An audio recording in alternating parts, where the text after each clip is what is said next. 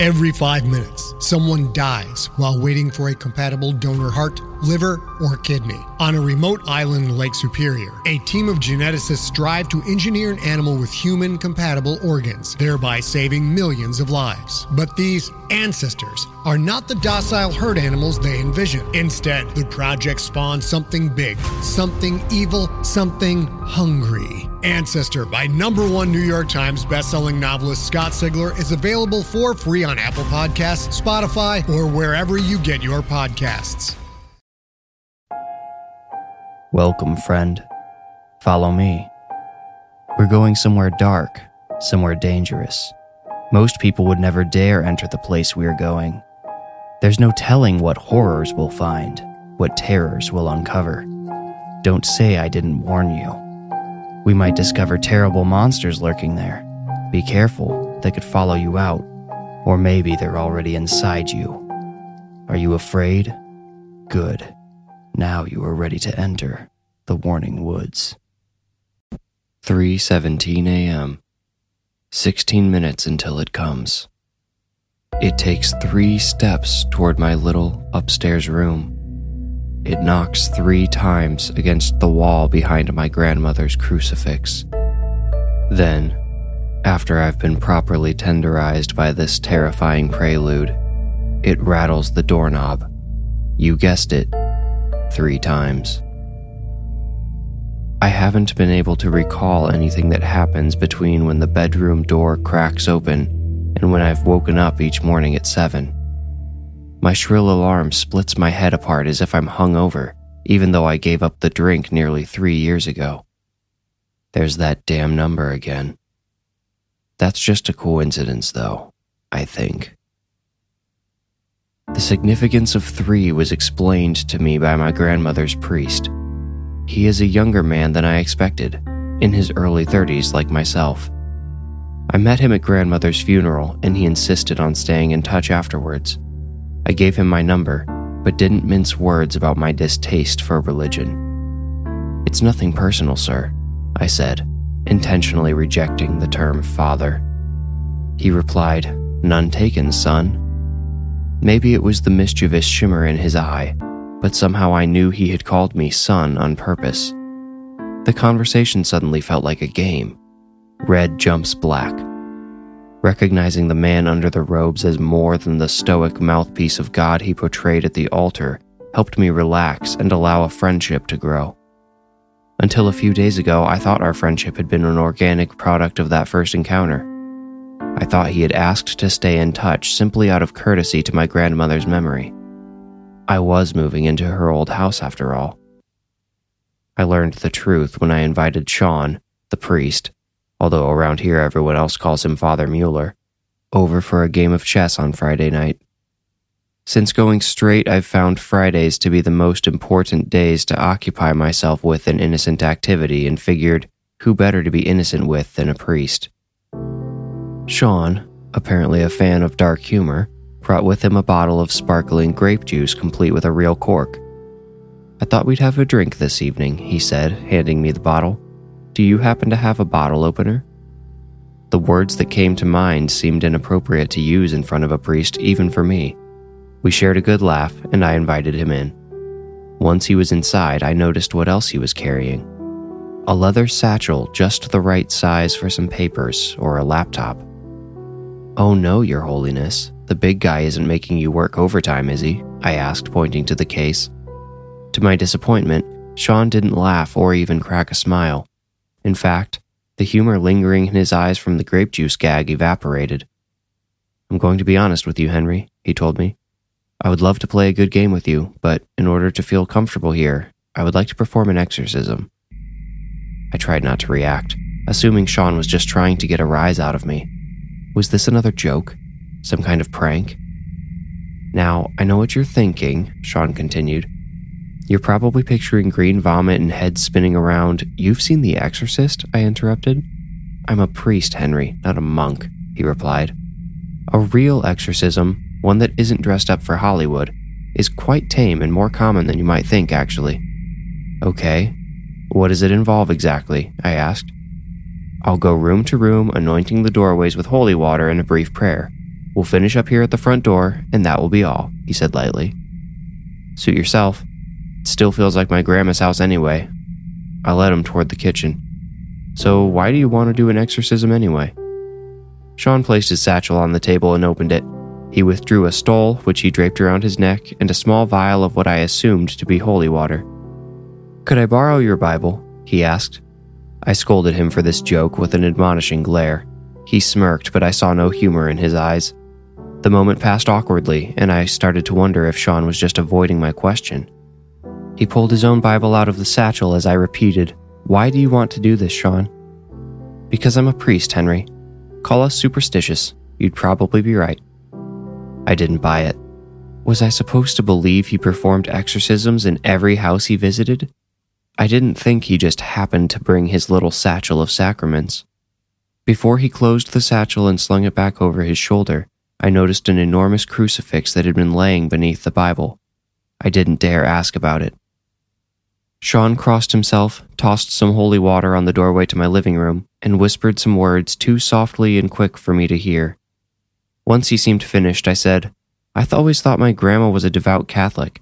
If there are evil spirits here, why wouldn't she have asked you to do this before? I was almost afraid to ask. Something seemed different about Sean that night.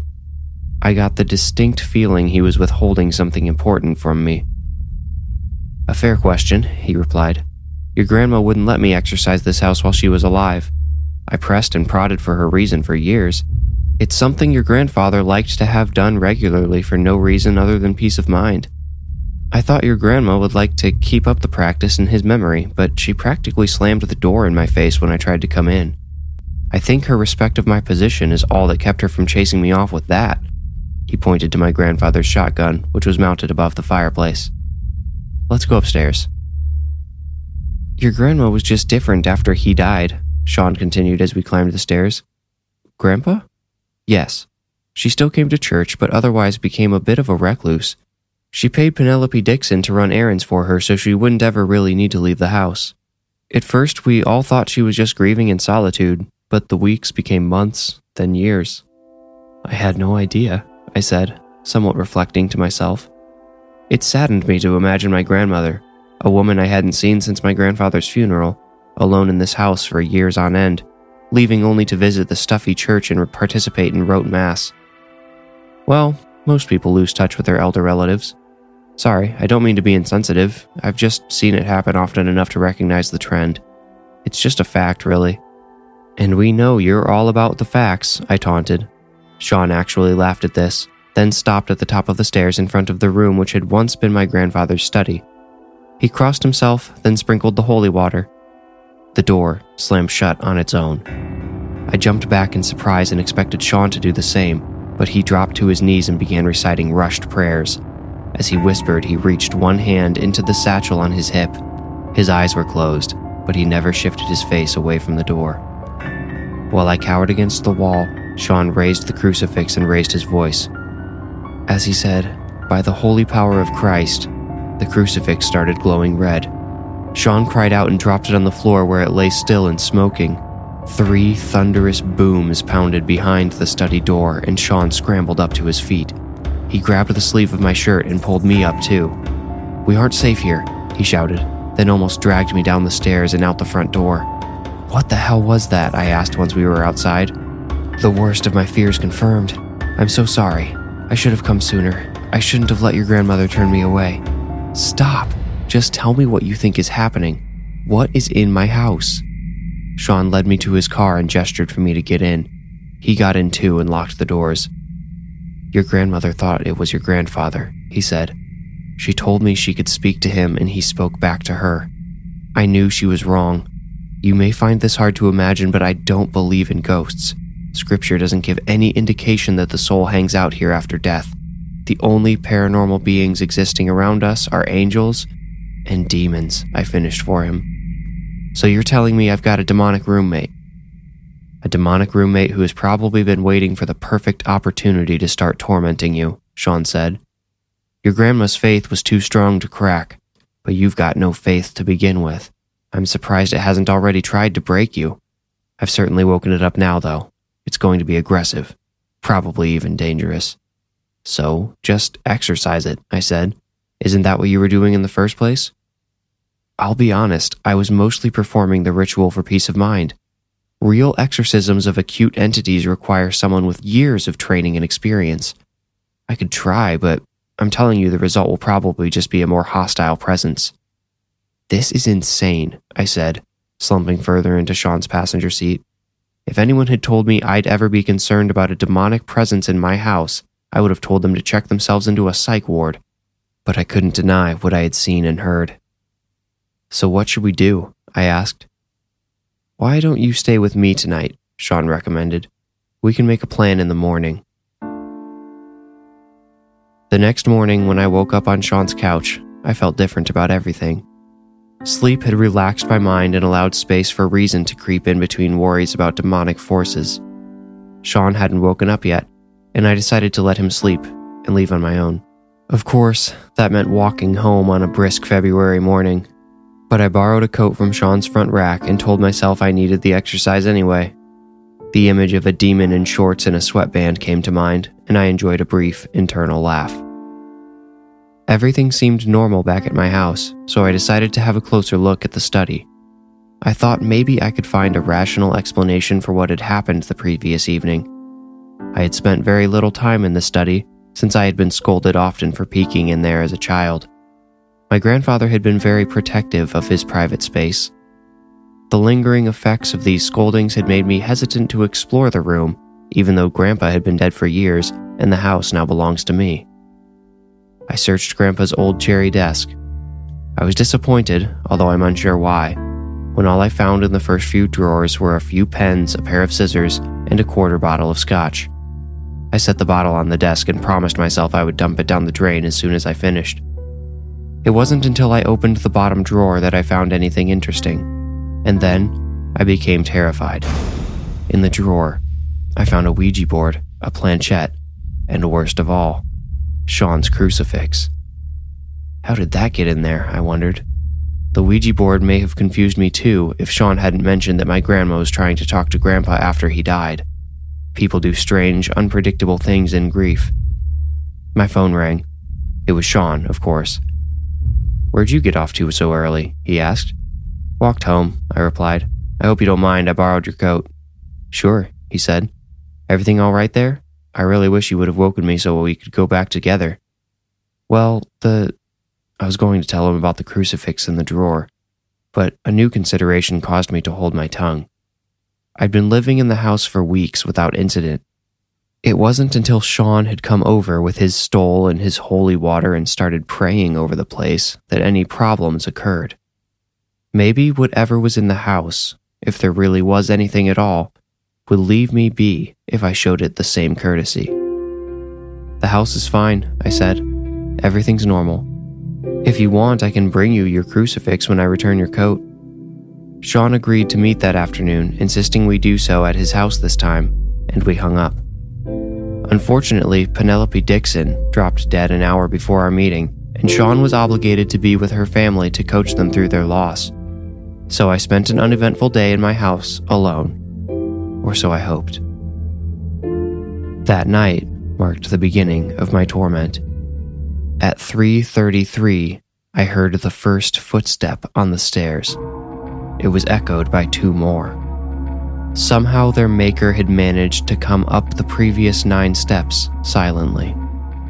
I threw off the covers and sat up in bed. I wanted to be ready to run, but I dared not make a sound yet. After a tortuous pause, came three knocks on the wall above my head. I would later note, as I've already mentioned, the locus of the knocks was directly behind my grandmother's crucifix, which still hung on the wall. When the doorknob rattled one, two, three times, I jumped off the bed and went to the window. There was a sheer two story drop on the other side, but I opened it anyway and prepared myself to jump if the intruder entered the room. The door wasn't locked, I wasn't sure why whoever was on the other side hadn't simply come in. I placed my foot on the windowsill, ready to break through the screen. The door cracked open and. I woke up to the sound of my alarm without any recollection of returning to bed. I wondered if the entire experience had been a nightmare. It seemed perfectly plausible that the bizarre experience with Sean and the discovery of occult objects in my grandfather's study could have induced such a dream. I decided Sean would exaggerate the nightmare into some symptom of spiritual warfare and opted not to tell him about it. He was probably busy with church duties anyway. But the exact same pattern repeated last night at 3:33. 3 steps, 3 knocks, this time nearly buffeting the crucifix off the wall, and 3 shakes of the doorknob. Again, I woke to my alarm with no memory of the hours in between. This morning, I had proof that it wasn't just a nightmare and that I needed to take action quickly. After I woke, I licked my chapped lips. The taste of scotch lingered on them. I realized I had forgotten to dump that bottle and had to fight the urge to go finish it off if I hadn't already. I decided to give Sean a call that afternoon when I knew he would be done with Mass. Rather than indulge him with the whole story, I only asked a simple question is there any biblical significance to the number three? Well, of course, he answered happily. There's the Holy Trinity for starts. What about on the other side? I asked. He said, I'm not sure I follow. Let's say hypothetically, a demon knocks on your door three times. Would that mean anything to you? Hmm, Sean grunted. A suspicious tone harmonized with his voice as he answered, Demons have reportedly used the number three to mock the Trinity. They've co opted it as a signal for evil. Henry, I can't ignore my instincts here. I assume the reason you're asking this question is because the oppression has begun. Oppression? I asked, not truly wanting to hear his answer. Demonic oppression is the stage before possession. Most people are familiar with the latter thanks to Hollywood, but oppression is actually far more common and can often go unnoticed by the untrained eye. It's when an evil spirit, a demon by the church's standards, slowly torments or oppresses a human spirit until it's weak enough to corrupt. Henry, I. He paused dramatically. I believe this is what happened to your grandfather. Impossible, I said. Grandpa blew his own head off with that shotgun above the mantel, the same one you said Grandma almost threatened you with. But why? Did he show any suicidal tendencies before choosing to end his life? Any warning signs, depression, financial stress? Unless you've heard differently, I was told his death was shockingly unexpected. Your grandfather was a strong, righteous man. How else could you explain his actions then, if not by blaming an outside force? If he was so righteous, how did a demon convince him to swallow a shotgun? I asked bitterly. Well, your grandfather already had a different type of demon, one I believe you are intimately familiar with. I've heard alcoholism is hereditary. Inebriation weakens the mind, the body, and spirit. I found a Ouija board in his study, I said, trying to avoid any more discussion of alcohol. I had started feeling thirsty. Sean sighed. You need to get out of that house, he said. It's too dangerous to stay there. I'll put in a request for an exorcism, and in the meantime, you can stay with me. Just out of curiosity, how would one know if they're being possessed? I asked. Oh, I think it would be fairly obvious in most cases. You'd probably lose control of your body, of your words, maybe even your thoughts. You might harm yourself. You could lose time, hours, or even days. I didn't want to hear anymore. Let me know if you hear back about that exorcism. Then I hung up before he could say anything else. I was too scared to listen anymore. I thought about going to Sean's tonight, but decided against it. Maybe pride kept me from abandoning my home, maybe something else. A gnawing suspicion of the priest had begun to grow inside me. It started in my gut, filling my chest, and made its way to my brain. Why had I let him perform his stupid rituals? Why had I allowed him in my house at all? I can momentarily block these thoughts, blame them on poor sleep or stress, but they always managed to creep back in. They kept me awake until now. 3:32. My heart is pounding. I wish right now more than ever that I had suppressed every screaming instinct within me and gone to Sean's. Maybe there's still time. What do I have now? Maybe 45 seconds? I could get to my keys and get out the front door in that much time if I'm quick. Too late. There are the footsteps. The knocking. It's at my door. This is Father Sean Mueller. The date is March 3rd, 2021. The time is, uh, 3.33 p.m. This recording will serve as documentation of the exorcism of Henry Thompson.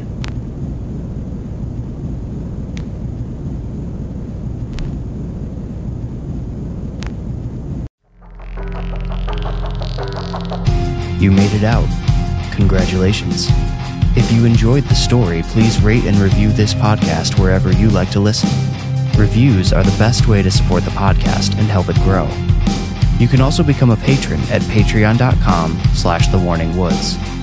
If you want more creepy content, including the images that accompany each story, follow me on Instagram at The Warning Woods. If you feel ready, meet me here next week for another journey into the Warning Woods. Thank you for listening.